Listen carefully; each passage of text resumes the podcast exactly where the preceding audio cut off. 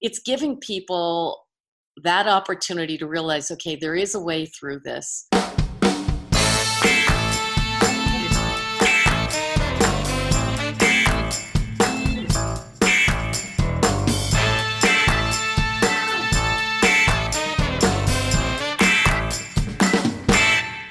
Okay, welcome back to the Marketing Playbook presented by Details Interactive. Here, you'll take away three game winning marketing plays every episode to take back to your team. I'm your host, Mark Friedman, and my career has been focused on direct to consumer marketing, direct mail, physical retail, and digital commerce. This is episode number eight, and today's guest is Patty Steele. Patty's been a legend in New York City radio for more than three decades. Before we get started, a quick thank you, as always, to Max Brandstetter of the Wild Business Growth Podcast for producing this episode. You can reach him at max at hippodirect.com to help bring your podcast to life. Let's open the playbook. Ready, break. Well, hello, everyone. Thank you for joining the Marketing Playbook Podcast. I'm your host, Mark Friedman, and today's guest is Patty Steele. Patty is a legendary figure in the radio broadcast industry. She's worked alongside some of radio's most iconic personalities, such as Elvis Duran, Scott Shannon, Danny Bonaduce, and John Lander. As a co host to all of the above, Patty brought her insights, humor, and sincerity to a medium where longevity is solely equated with massive listenership. When Patty speaks, the audience listens and responds. Patty, welcome to the show. Thank you so, so much. I'm delighted. Well, I'm really happy to have you. And as I, I mentioned, I'm a bit nervous. Um, you know, I'm not a radio guy. You you are a radio person and, and personality, and have been for a very long time. Uh, but because of your uh, your personality and your temperament, you've made this very easy for me. So thank you. Oh, you're that. very sweet. Well, you know, um, the great thing about what we do is the longer you're in it, the more you realize that all you're doing is just having a great conversation. You're just talking. So, and you're good at that. So put away the worry about a microphone sticking in your face or anything else and just have a conversation because you you are really good at that. I know you. well, thank you very much. So we're recording today on uh, April 6th in uh, 2020 and mm-hmm. we have lots going on in the world today. Um, you know, you've been on the radio for a long time, and and uh, remind me, uh, what station were you on? Uh, nine eleven. Uh, I was at WPLJ with Scott Shannon and Todd Pettengill right? And um, I, I, know uh, as a listener back then, um, you know, everything changed for you then, going from you know the kind of entertainment that you were doing, and today it feels like you know a lot different. You know, there's a lot more entertainment. But tell me how you guys have changed up what you're doing, not only from the physical perspective, but the actual content of the show. Do you mean with the advent of COVID 19 or just yes. in general over the years? Uh, COVID 19, sorry. I think it's really important to understand, and Scott and I have discussed this uh, a lot. It's important for us to remember that people come to stations like CBS FM because they're looking for a little bit of an escape. Doesn't mean they don't want the information, it means they don't want it ad nauseum and in an upsetting manner. So what we try to do is we try to give a constant, eh, hopefully a constant enough update on what's happening we throw in a little bit of humor and we share things that we're doing in our everyday lives and that we know other people are doing in their everyday lives to get through this. I was talking about the fact that I went to Whole Foods yesterday you know, wrapped in gloves and masks and everything. And I have to admit, I got a little weepy there. And I was like, wow, I'm not a depressed person, but there was a sadness there you know walking through the aisles with a lot of produce but not everything i was looking for.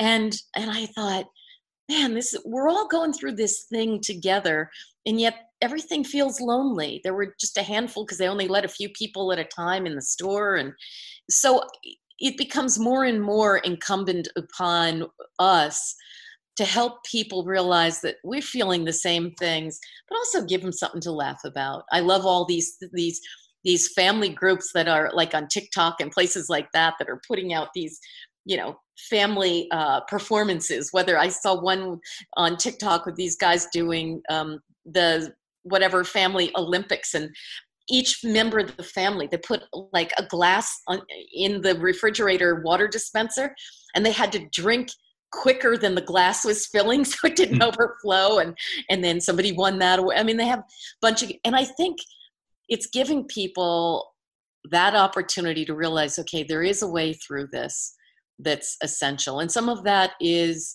giving them good interesting facts and figures and news from you know some of the guests we've had like um, dr oz and and our former homeland security um, secretary Jeh johnson people like that who can say okay here are the facts. You know don't read all of the the really upsetting headlines but take a minute to realize this is what's going on and here's how we can protect ourselves and here's how they're working to protect us. So i think that's really our job primarily is to help people through this emotionally and um, and give them good solid knowledge and then just say we're in it with you. Play some great music. Just talk to each other Right. Dr. Oz has been uh, great, and you know I'm a, a listener uh, most days. Uh, yeah. So I think you you know you have done a, a good job at balancing the entertainment with uh, the information, and that's tough. And you know sometimes we forget that you know your your radio personalities or TV personalities, you know you're human. You you have families. Um, we're, yeah. fellow New Jersey residents. Um, I should have asked at the top, uh, how are you doing? How's your family doing? We're all healthy. We're all doing well. I'm incredibly impressed with my two of my three kids are here. They both were in college and obviously came home. And i say i'm impressed with them because this is a trying time for anybody much less a 20 year old kid and a 21 year old kid who you know my daughter is getting ready to graduate. This was the end of her college years and that's gone now you know it's going to be online. And my son had just joined a fraternity in the fall and uh, did all of the hazing and pledging that he had to do back then. And so this was going to be his hurrah and here he is and they're being remarkably good about it. But i'm also big on giving them some space. Like i tell them if you don't want to eat dinner at the same time or you don't want to watch all the TV shows or movies that I want to watch or you don't want to walk the dog with me you don't have to. And they've been really good. We've been trying to give all you know each other room to um, breathe and yet at the same time finding things to do together. Right, and you're doing your work remotely as well, and, I am. Scott Shannon is uh, in Florida, and, and you're in New Jersey, and yes, that's about it now, right? Just you two yes, it's just us right now. And I had a major problem with my equipment this morning. So I was only able to do, you know, maybe not quite, probably two thirds of the show before it all um, crapped out on me. and uh, that means okay. probably what I'm going to have to do this later this afternoon is drive that thing into the city and get it replaced so I can be back on the air tomorrow morning. But um, honestly, and I tell people this on Facebook who message me, I probably get more than I give by being on every day because it gives us structure. I'm an incredibly curious person, so it gives me a place to talk about the things that I've discovered. And I just, I love the love of listeners. I love the feedback. You know, I know a lot of people in the radio business who kind of keep at arm's length from listeners. I'm not like that. I, I love them and I know that they're the reason that we do this. You know, I, I'm so delighted when I get to know people like I've gotten to know you. You you sort of have also been there for us charitably and everything else and what an incredibly delightful person with great information I might add. I was calling you my field producer. So I you know, man, that's why I do it. I would be brokenhearted if they said to me tomorrow, "Hey, no new equipment. You can take the next 2 months off." I would be brokenhearted. Right. So, you know, I, I was going to ask this later in the interview, but it's a it's a good segue. You know, uh-huh. being in your business and having worked with so many different shows over time, right? You know, the nature of the the media business is success and failure. So, right. how how do you do? Uh, how do you handle the the I don't want to call it the failure, but inevitably you're hired to get fired in the radio business.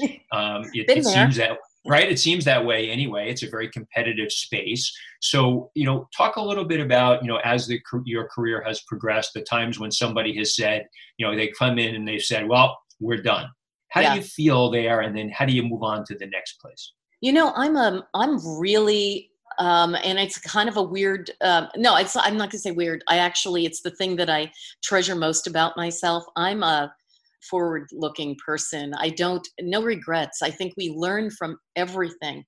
And um, whether it's from you know being fired getting sick having other issues in your life to me every moment that something is handed to you that you're tempted to go holy crap what just happened to me is a moment when you can say, okay, what can I learn from this? Where do I take this now?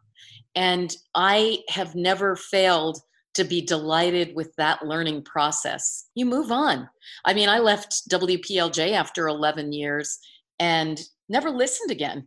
I moved on, went back to doing news after that. Loved, loved, loved that job. So that when Scott moved over to CBS FM and called me, I wasn't so sure I wanted to go and it was like shocking to him. He was like, "Why are you over on that little AM station doing news? Why wouldn't you want to?" And I was like, "You don't understand me, Scott. I I love these people. I love what I'm learning here. It's a very peaceful atmosphere." So I know uh, clearly I eventually decided it would be a good move for me, and it has been.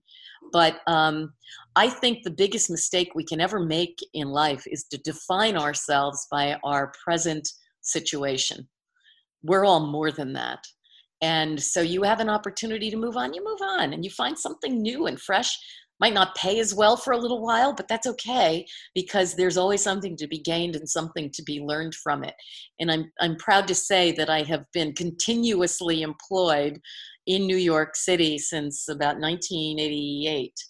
I have always found my services to be wanted by the next and i think that's part of it i don't think you you know you sit around and you bitch about what's happened what's the point of that you know take the lesson move on well, that's a that's that's perfect because uh, you know part of the the theme of of the show that I'm trying to do is you know to give uh, listeners you know three key takeaways that they can bring back to their personal life or you know to their business. And and I think what you just called out is is a really uh, important one and, and moving on. And and also uh, honestly seemingly you're not the only person that stopped listening to PLJ uh, after you left um, I, I, think a lot of others uh, stopped stopped yeah. listening uh, at that point too. But we'll come back to uh, that.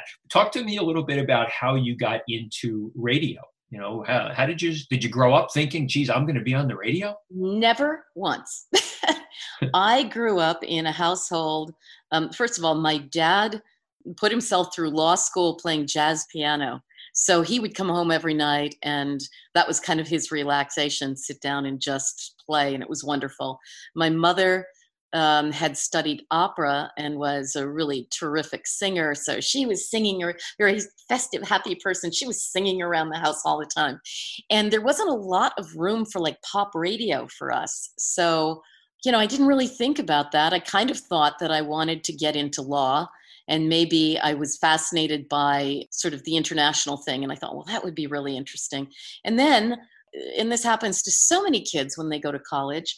I got to college and I was studying all this stuff. And then this really cute guy said to me, You really should uh, work at the college radio station. I was also taking some acting classes because I'd done that throughout school.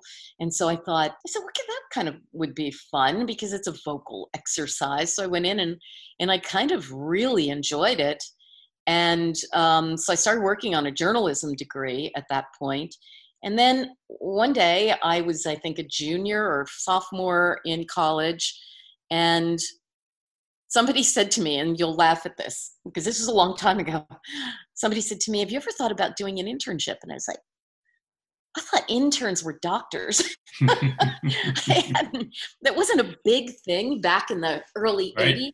Sure. So I um, found out more about it and I just called up a bunch of TV and radio stations in New York and just said, I'm going to be home at Christmas time and I would love to come in and just chat with you about your job. So I got to talk from, to everybody from like the president of NBC um, network sales.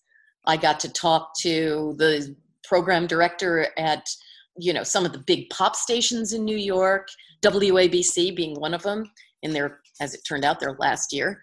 And I went in and this guy said to me, hey, how would you like to do an internship here this summer? And like, sure. So I worked there and got tremendous support from the people that worked there, including um, Dan Ingram was the afternoon disc jockey, mm. and he just really liked me. And he said, "Let me hear a tape of you." And so I had from my college station, and he next day says to me, "Oh my God!" He said, "I thought you were going to sound like some little girl," and he said, "You you're amazing." And he said, "You know, you have a future."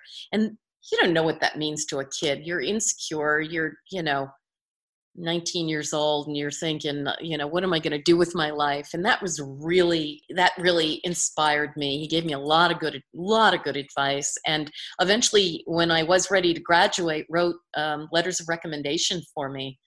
And i was offered two jobs as i was graduating. One was at an, a french language magazine in senegal.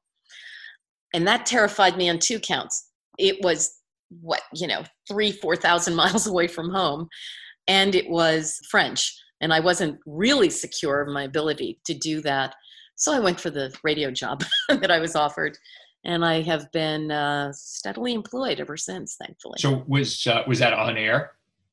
Uh, yes, yeah. I was working in St. Louis, Missouri. That was the first place that offered me a job, and I worked there for a couple of years. And then I moved to Pittsburgh, Pennsylvania, and then from there I was working in Washington D.C and Baltimore. And then from there came to New York. Um, Scott asked me to come up and do like morning show fill in. And um, he was he knew my husband very well. They had worked in radio together in Washington before either one of them knew me. Was that T one hundred? Yeah, yeah. So so I went up there, and then um, he's he also maybe six months later wanted my husband to come up there and join the programming team there which he did and went on to program that station z100 for 10 years. I worked at z100 doing everything from being a disc jockey to working on the morning show. I spent a lot of time with elvis. We became best friends and i would do entertainment reports on his show. And then i was asked to go down to philadelphia to a sister station because they needed someone uh, for mornings with uh, Jon Lander. And so I went down there, and right after we got there, Danny Bonaduce became available. And at that point, he was just kind of emerging from all the problems associated with growing up being Danny Bonaduce. Yeah. But the show was wildly successful. We were there for two years, and I commuted back and forth. And then they moved the whole show to Z100. But it, it was less I don't know if it was less of a New Yorkie show. I don't know what the deal was, but we um, it on that only lasted for about a year. John or year and a half, I think, and then John left and went to he went to Boston, and I stayed on, worked with another guy named Steve Cochran, who was wonderful, but a new my husband left to go to K Rock, and a new program director came in, and he wanted Elvis and I to do mornings together, but then because of various legal entanglements with my husband leaving that uh, radio station, I lost my job, which mm. I was brokenhearted because I kind of thought, well, I do morning radio, top 40 morning radio. This is the apex, you know, Z100. How I can't go anywhere from here. And that was the last time that I felt bad about losing a job because I immediately got a call from CBS AM to do news, and I was at first shocked. I said, I've never worked at a news station. I'm a music radio chick. And um, guy named Harvey Nagler was there, and he said, No, no, you're going to be great.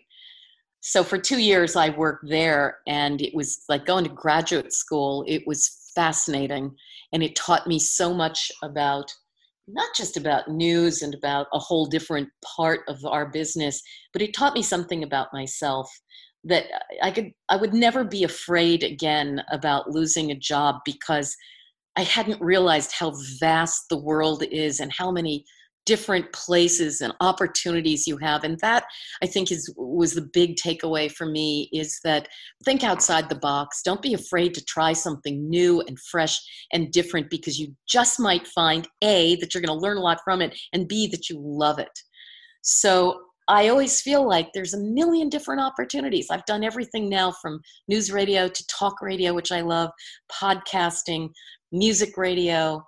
And um, when I lost my job after 11 years at PLJ, it was very funny because I went in and the general manager said, I can't even believe I have to do this, but it, I won't go into it. It was a variety of personality issues. Um, he said, you know, the morning show wants to make a change. And I was like, wow, okay. And then I just felt like, yes, I need this change. I need this. I was so delighted. And by the time I walked out of his office, he said to me, he started talking to me. He said, I don't even know if they're going to keep me forever at this, this new company's coming in. And, and he, and so I said, no, I said, hey, listen, you always have an opportunity to try something fresh and new. Don't worry about it. And as I walked out, he said, this is the weirdest experience I've ever had firing somebody. He said, "You've made me feel better." well, you know, there, there's sometimes in our lives, I think, um, and and I'm sure our listeners will, will, have had this as well. You know, you kind of don't know when you're burnt out on on something. Yeah. You know, totally. and and I don't I don't know if you were, but you know, sometimes that. I was really unhappy, and the funny part of it is, is then they called me like two days later and I hadn't finished yet. I was supposed to work for this was the beginning of end of July, beginning of August. I was supposed to work until like mid August. And the GM called me and he said, Oh my God, we ran this past sales. And because I have always done a lot of endorsement work, he said, They're like, No, no, we have her booked for sales through December. And got all panicked. And he said, I don't know what to do. And I said, Well, I don't have another job yet. I said, i am more than happy to stay on until it, that changes. And he said, really? And I said, yeah. He said, you, I said, you guys have been good to me. I am delighted to do what I can. And those four months were my best, my best there because I didn't worry about the personality issues that I had worried about before because it was all done. I mean, I knew there was an end date. And right before it was, I remember Thanksgiving weekend, someone in sales, in management, called me and said, I need you to know that the guys are going to ask you to stay on.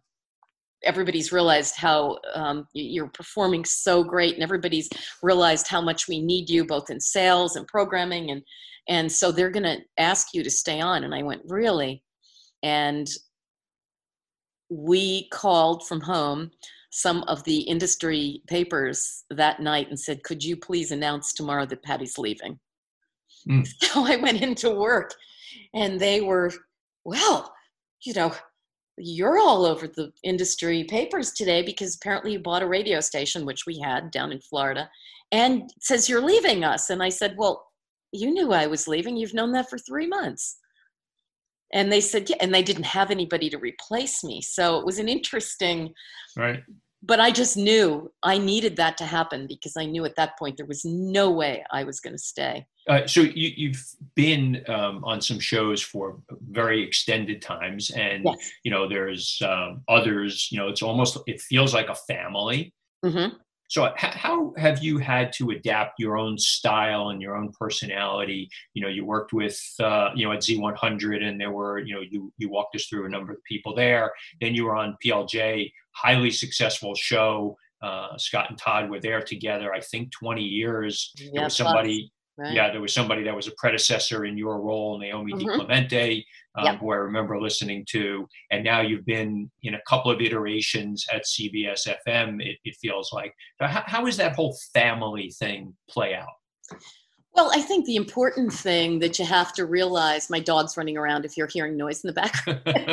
I think everybody that's working from home has got either yeah. a dog or a kid running Dogs, around. cats, whatever, kids.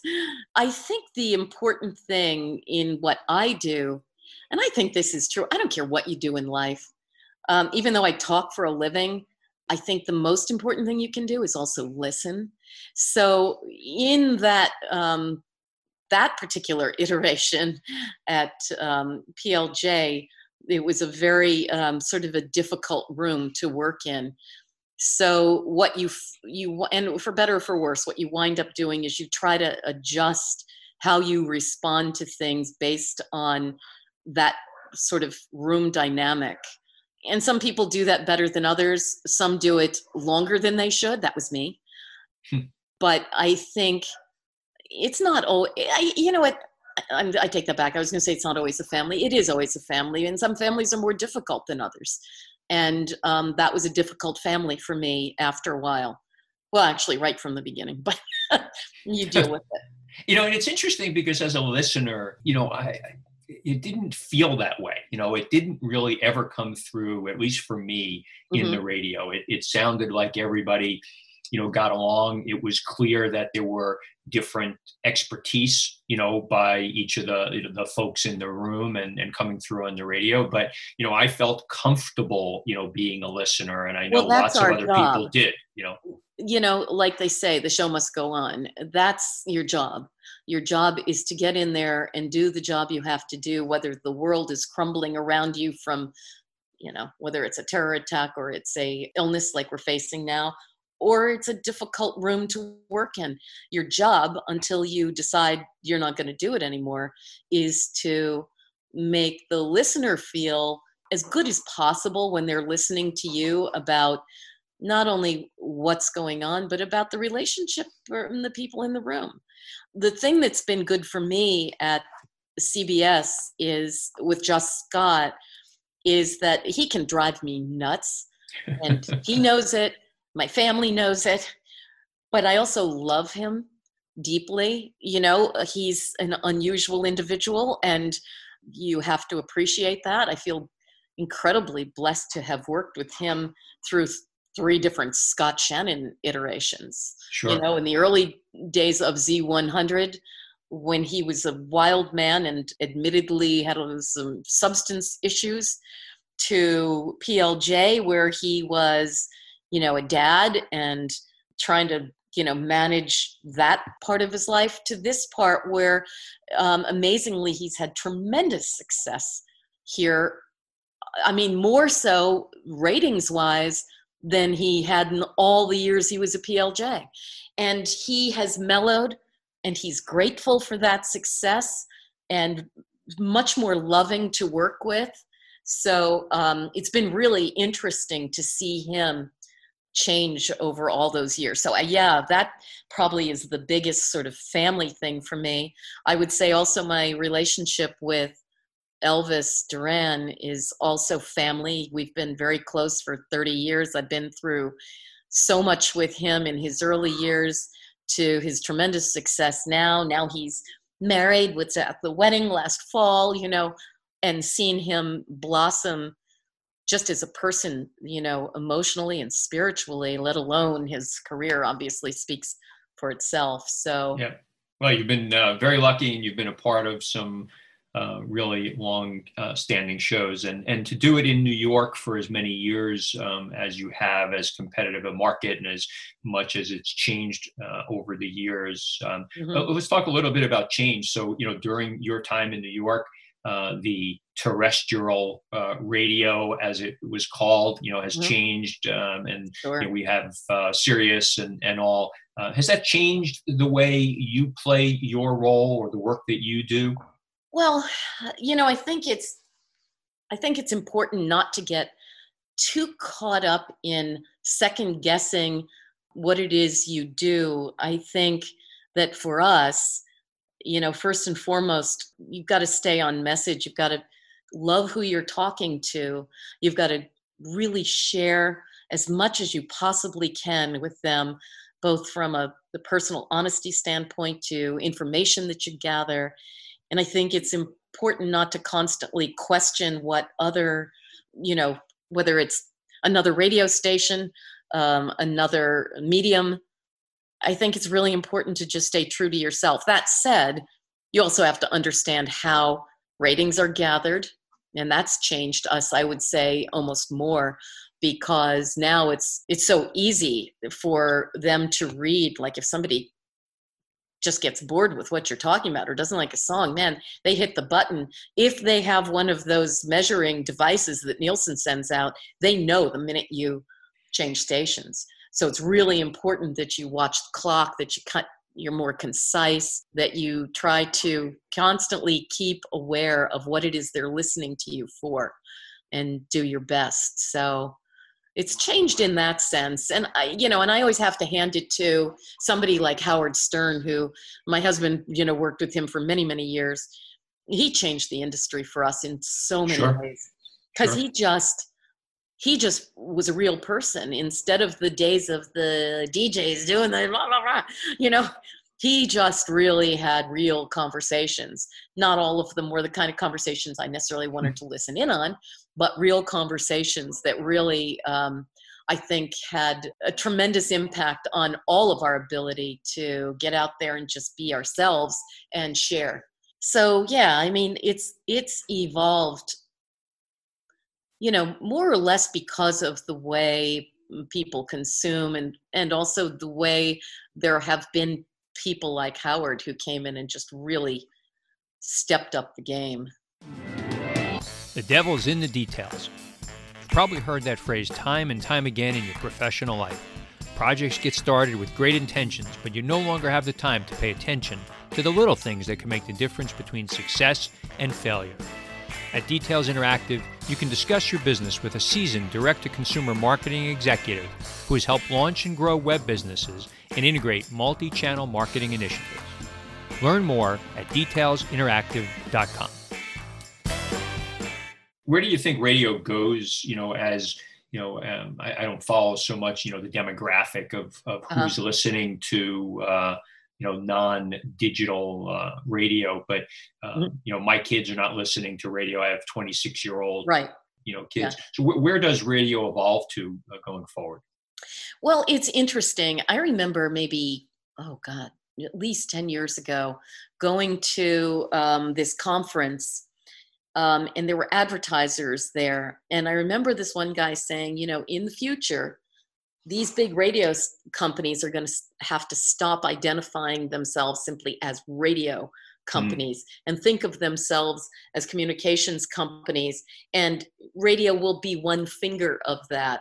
I see that tremendously because I, i'm a big podcast consumer.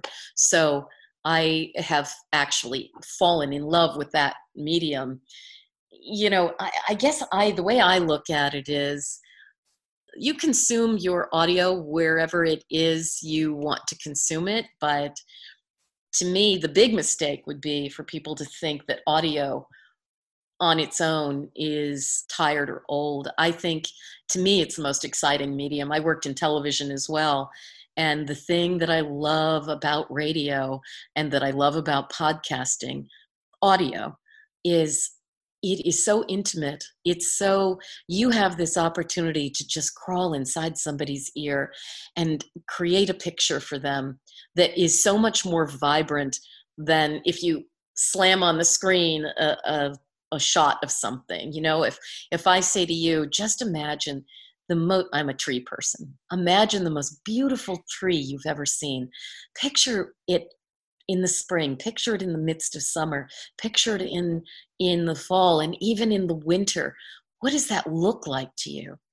You pose that question and every one of us have a little bit of a different sense than if i just said oh here's a really nice tree.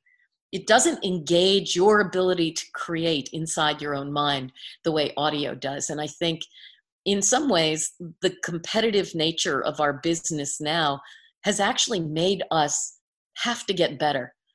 It's like kind of like TV before there was cable, you know, you had all this sure. crap. And once cable came in and these and they started producing these really great shows, network television had to step up its game. It had to be better. It's the same with us. Get better. Be a better storyteller because the one thing that differentiates you is your ability to tell a story you know yes a lot of places can play music and a lot of places can yak yak yak and tell you the news or whatever. But if you can engage people and you can make people say wow i want to hear their take on that then you're gold yeah, you know? I think you used the word that I was uh, going to jump in on uh, storyteller. I think that's the thing that differentiates, yeah. you know, the folks that I listen to and and what you have the you know the great opportunity every morning to to tell your stories and and you're there's that personal connection. You talk a little bit about your family and and you know people talk about their family and the things that are going on and and the stresses that are going on in your life and that makes you you know a real person to the people on the other end of the radio. There there are mornings, you know, like Scott will be telling a story. He's a very emotional guy, and he'll get tears in his eyes, and I like to point that out mm. because people will sit there. They can't see him, but I'll say, "Look at you! You got tears in your eyes," and I know that people are going, "Wow." Scott's crying. What's you know, and they're like imagining in their head what it looks like to see Scott Shannon with tears coming down his face.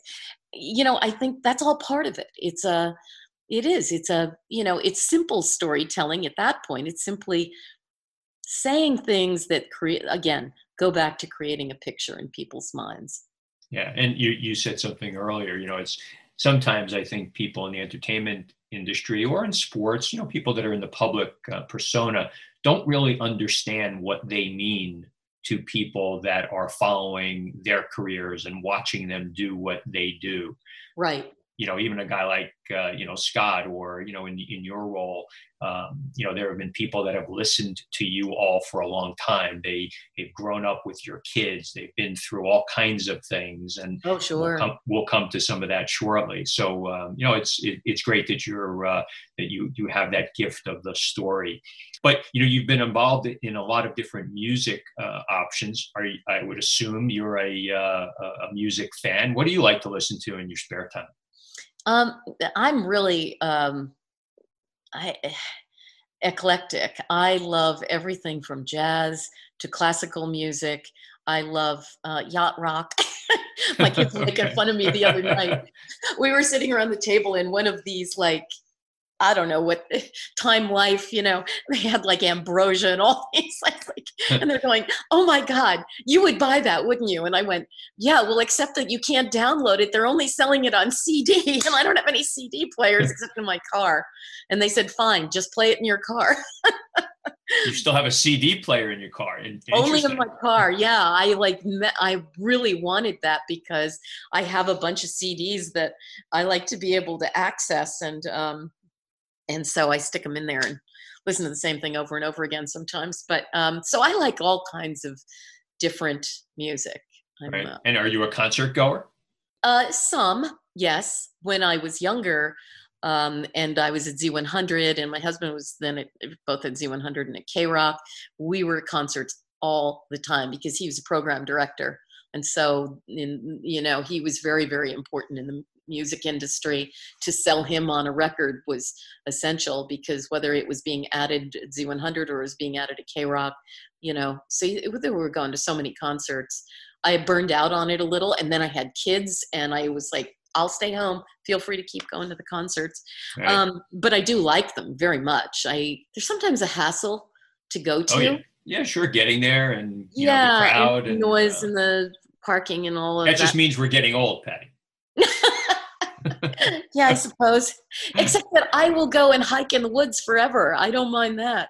I I think um, I'm less of a and these days I guess that's healthy. I'm not a big crowd person. I wasn't right. even when I was kid. I was not a person that went to clubs a lot.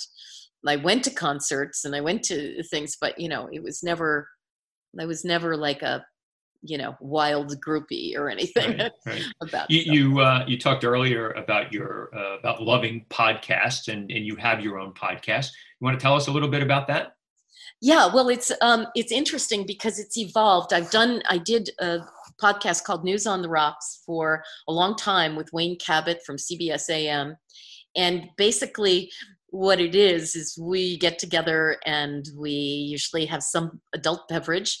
We sip and then talk to interesting people about newsy things. But wayne was assigned to a whole new thing at work and our podcasts were always recorded right after we both got off the air in the morning and he was assigned to new stuff for cbs news. And so i said okay well maybe I'll take this over myself. And I took a break for a while and then just recently started doing new ones. And what I've discovered is the thing I love most is sort of, I'm a big history lover and I read tons of biographies. And what I've discovered is how much I love understanding where people come from. We all start in one place, and as we move through life, all these different experiences inform how we move forward and where we go to.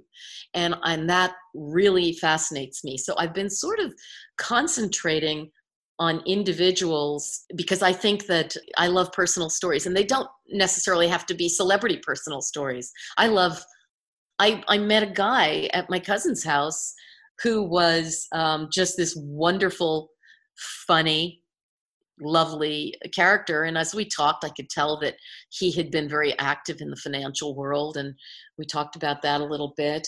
We talked about the whole addiction uh, field because I, as I've shared on my podcast, my I have a son who went through a pretty serious addiction um, and is now blessedly three years in terrific recovery and back in college straight A's so we talked about that a little bit and and that was that. And the next week my cousin whose house i'd been at when i met him called me and said would you like to do a podcast with him? And i said well he's a really funny interesting guy but what's he got to talk about? And she said well when he was really active in the financial world he was a woman.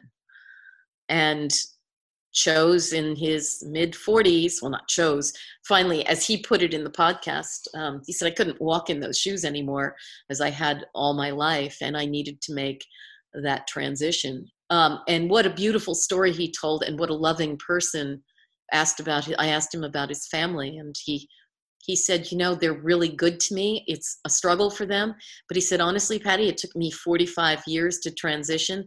How unfair would i be to ask them to do it overnight Mm. And he said, so we we are together, we celebrate holidays together. He said, I know that it's still a struggle for them, but I am blessed that they they love me and they are working to feel at peace with that.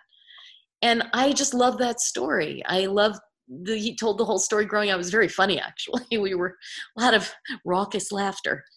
I wish there were greater venues, more venues to showcase stories like that, you know, especially now with what everything is going through and, you know, the, yeah. the stories around healthcare workers and, oh, um, yeah. you know, my uh, my daughter's boyfriend is a healthcare worker and, sure. and, just paying attention to everybody that's out there. I have a bunch of friends that are doctors and I've been texting them and you know the lack of equipment and you know the things that they are doing every day to take care of, of the mm-hmm. ill and there's you know thousands of stories but we don't quite have those venues so you know hopefully there'll be more of that um, going forward.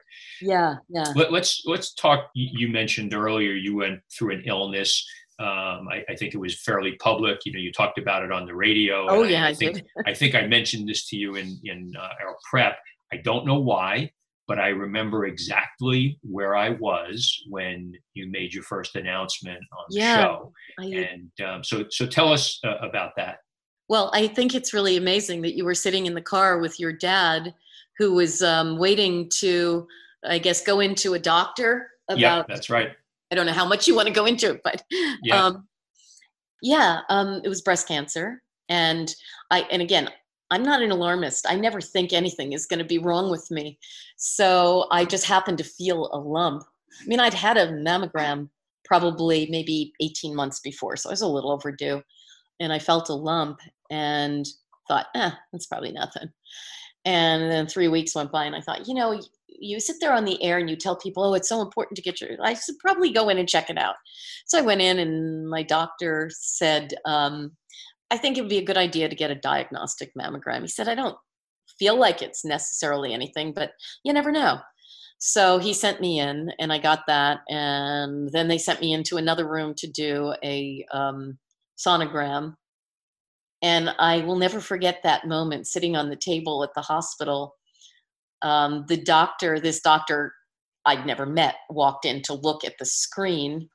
And he's like, oh, hello, big smile, you know. And he looks at the screen and smile completely disappeared.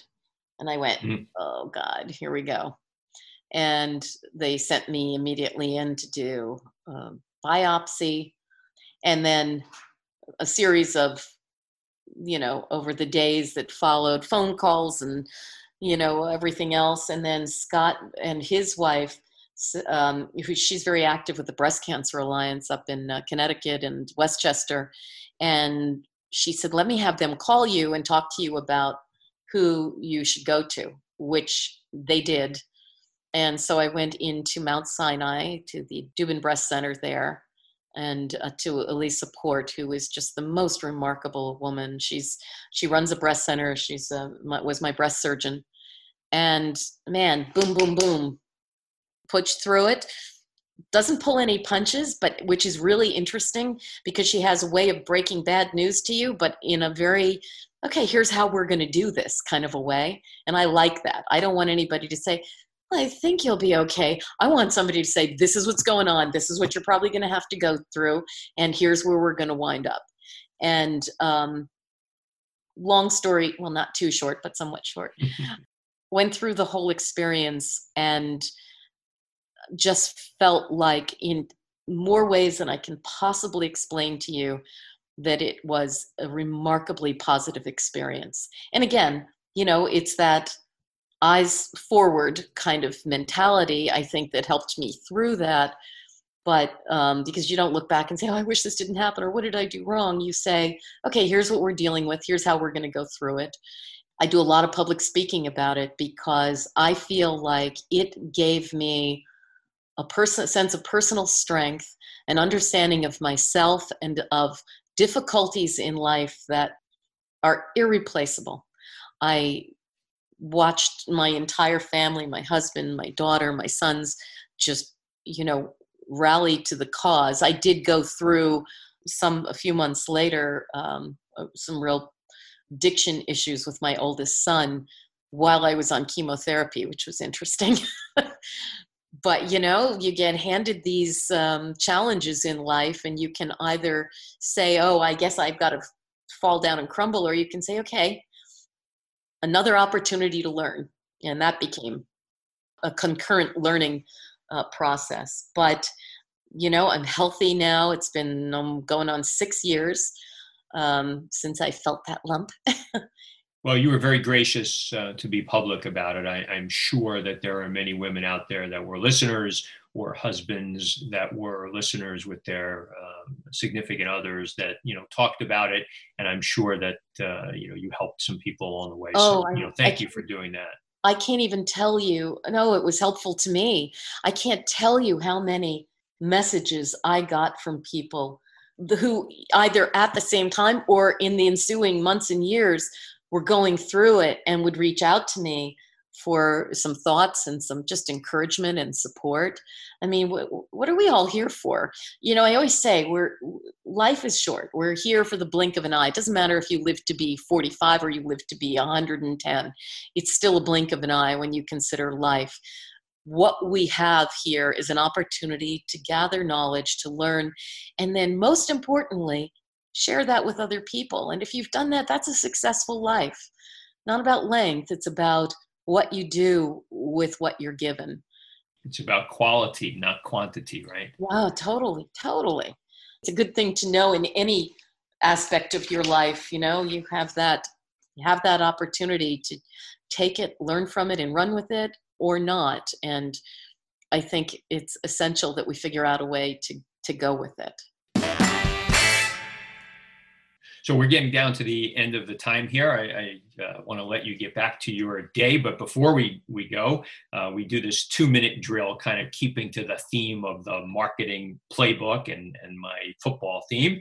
Um, I've got a couple of questions for you. Actually, there's seven. First words that come into your mind. Okay and I have to and I have to like keep it to like one short answer. I can't. Yes, like, I, I know that that's going to make believe Scott is sitting across the uh, the board and he's saying to you, "Come on, hurry up." Okay. Right. All right. Here we go. Um, a brand that you admire or that inspires you. This is like a, such a goofy answer. Whole Foods, just because I like the I like the cleanness and I like the freshness and I love produce and all that fresh stuff. So that's that was first thing I would think of. Okay, and you're just trying to get them to deliver to you tomorrow, probably, right. right? well, I actually went there yesterday in full mask and gloves and everything, but there, right. there you go. Uh, the favorite app on your phone? Oh man, let me think. I love to daydream about houses and travel, so I love Realtor.com, HomeAway. I love Twitter for news, also Reddit, um, and Vivino for um, wine. okay, we're not going to go there. Okay, and, and, I and I and I love uh, YouTube. It's really fun. There's so much. That it is. The last website other than Amazon that you shopped from. Sundance catalog. Okay. Oh, I have some friends there. They're going to appreciate that love, very much. Love, love, beautiful. Cl- In fact, the dress I'm wearing right now, I don't know if you can see it, but I'm showing you through the camera. Little lacy okay. dress. That's very nice. I, I have, uh, like I said, I have a few friends there. Um, I will make sure that they listen uh, to this and listen to their shout out. Yeah, clothing, household stuff. I love it. That's great. Something that you're not good at, but that you wish that you were. Oh boy. First of all, personal organization. But I would say in general, I love art. I'm a I could sit and stare at paintings for an hour and look at all the beautiful little nuances. I can barely I draw like I'm in first grade. Some first graders are better than me. Okay. A charitable organization that you're passionate about. Well, I do a lot of public speaking. Um, I support the Breast Cancer Alliance up in in Greenwich and Westchester. I love them, and a variety of other um, cancer charities. There's a place up in Connecticut at Danbury, associated with Danbury a Hospital, called Anne's Place, that is the most exquisitely beautiful organization. Love that, and um, and a bunch of different addiction issues that I I love. I also love reading. So I love anything that encourages kids to read, and I love animals. So I'm giving you many answers. I know that. right. No, that's okay. And I, and I know that you uh, and and Scott have been very involved for a lot of years at Blythedale uh, oh, Children's Hospital. Of oh boy, that top of the list. I I'm sorry, I should have said that right off the bat. Love Blythedale. Love Larry Levine, who um, ha- runs that place. Uh, what a beautiful and special organization that is. That's right. Um, if you had one superpower, what would it be? Time travel. Okay. History lover. I, I can never get enough information about the people and the places and the moments that I read about. I want to dive deeply, but I want to see it in front of me desperately. So that's without a doubt. Okay. And then lastly, other than family, what's your most prized possession? You know what? it's funny stuff doesn't really do it for me but um i would say i as a little girl well before i was even born my dad bought a farm on top of a mountain up in northern pennsylvania big piece of land with a 200 year old house and a barn but very small house very simple. It's not like some grand connecticut house. It is you know a very simple tiny little house and a beautiful 200 year old barn. And there's a lake and we're on top of the mountains looking out over the mountains to me when my dad left that to me i it is the place i go to be able to breathe it taught me my love for nature it taught my kids their love for nature it is the simplest place in the world and also the most beautiful place in the world to me well, that you're ending this with a wonderful picture and a story for uh, the folks that are listening. So, Patty, where can people find you on social media? Uh, you can find me on Facebook at um, Patty Steele CBS. Um, you can find me on Instagram. I should know this right off the top of my head, but it's on my phone. My daughter put it on my phone, but I think it's just playing Patty Steele CB. It's CBS. And on the podcast, right? Oh yeah. Oh, and I also have if you want to hear my podcast, but there's nothing new been presented recently, um, too recently, simply because of the what's been going on. But I'm going to get back to that uh, pretty quick here. You can just go to pattysteele.com, P A T T Y S T E E L E.com, and you'll see something that'll say listen now, but down below it'll list some of the other recent podcasts. But I have about four in the um, on track, ready to release. So I'll be doing that really soon. Well, we'll be listening. And uh, thank you again for doing this. Uh, stay well and, and be healthy to you and, and to your family. And, and thank you for uh, waking uh, so many New Yorkers up at the uh, sound of the harp at 6 a.m. And, uh, you know, I'll continue to be listening. Well, thank you for waking up for me. All right. That's it. Today's game ball goes to Patty Steele for coming on the marketing playbook. To me, today's three game winning marketing plays were as follows. Number one, Listening is just as important as talking. Be a good listener and let the others in the room have their time to speak. You'll gain trust from your peers, and you might actually be able to be better informed as to what to say next. Number two, just as Patty must know who her listeners are, if you're running a brand, you need to know your customers. Don't worry so much about what other brands are doing. Focus on your own personal connection to your customers. Stay true to yourself or your brand. Those that win are the ones that can tell the best story about their value proposition. And number three, Patty described how she's a forward looking person. We do, in fact, learn from every stop along the way in our careers. Whether you get fired or you get sick or you change jobs on your own, take a lesson with you onto your next stop. And in the uncertain times right now, if you've lost your job or do so in the future, use it as an opportunity to start something fresh. Thank you, Playbook marketers, for listening to another episode. If you want to check out more pages of the Marketing Playbook, make sure to subscribe on your favorite podcast spot and leave us a five star review on Apple Podcasts. You can also follow us on Twitter at Details Interact and learn more at detailsinteractive.com. Until next time, the devil is in the details.